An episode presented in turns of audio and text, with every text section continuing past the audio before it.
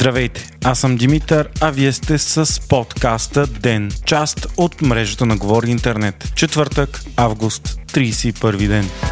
Подалят вчера оставка главен секретар на МВР Петър Тодоров разкрива в интервю пред БНР, че властите са знаели за пресигането на Бошков два дни преди самото събитие. Той заяви, че МВР е знаело, че бизнесменът се връща доброволно. От Обединените арабски емирства пък не са предоставили съдебен акт за екстрадирането на Бошков. Петър Тодоров подаде оставка след голямо напрежение между правителството и президента Румен Радев. Министър-председателят и министърът на вътрешните работи поискаха оставката на Тодоров, но Радев категорично отказа да я подпише. Вчера Вчера главният секретар заяви, че отказва да участва в политическите игри и доброволно се отегля от поста. По думи на Тодоров, оставката му не е искана от самият вътрешен министр Калин Стоянов, с когото са се разбрали да работят заедно при условие, че главният секретар не бива въвличан в чистки в МВР и политически схеми. Няколко дни по-късно обаче неназован политически лидер посетил Тодоров и за червен и гледайки към земята го попитал дали нямало да си подаде оставката, защото имало голямо напрежение около длъжността главен секретар на МВР. Той не назова името на лидера, но каза, че бил депутат от управляващата партия.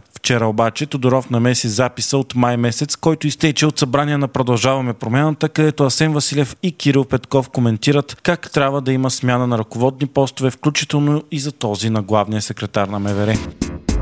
Прокуратурата започна разследване по повод разпространена в медиите информация за нарушения, свързани с избора на изпълнител и ускореното изграждане на газопровода Турски поток. Газопроводът бе направен по време на управлението на Бойко Борисов и глътна над 3 милиарда държавни средства, без яснота дали ще се възвърнат, като се смята, че по този начин се обслужат интересите на Русия. Преди дни в медиите се разпространи информация за нагласени обществени поръчки между българска, арабска и руска страна на високо ниво. По информация на антикорупционния фонд, дошла от хакната почта на руския политик Александър Бабаков, се разбира, че такава среща имало през 2019 година в Истанбул, където се нагласят подробности за строежа, нерегламентирано, незаконно и корупционно все по-популярният депутат от Продължаваме промяната, преди това от БСП, Явор Божанков съобщи, че е подготвил законопроект, с който да се преразгледат и ограничат правомощията на президента. Той лансира идеята, че президентските квоти в различните регулатори трябва да се премахнат. Според Божанков, президентът Радев отива твърде далеч във властта си, но това било защото законът му го позволява. В момента президентът има голямо влияние в множество институции, като Конституционният съд, СЕМ, БНБ, службите за сигурност и други, тъй като има големи квоти за назначение на висши длъжности там. Идеята на Божанков е тези правомощия да бъдат отнети и дадени в ръцете на Народното събрание. Доскоро обществото в България смяташе, че президентът имаше предимно представителна и церемониална роля. Управлението на Румен Радев обаче демонстрира, че президентската институция законно и конституционно има огромни правомощия и на практика цялата изпълнителна власт в страната може да се държи от него в моменти на политическа криза, както се видя през последните две години. Освен, че назначава еднолично служебни кабинети, президента трябва да обнародва закон закони, има право на вето, избира кой да заема висши административни позиции в институциите, а както се видя и с главния секретар на МВР, може и да спира уволнение на такива. Освен това има голямо влияние върху службите за сигурност, води се за главнокомандващ на българската армия и освен това има и голямо влияние във външната политика на страната.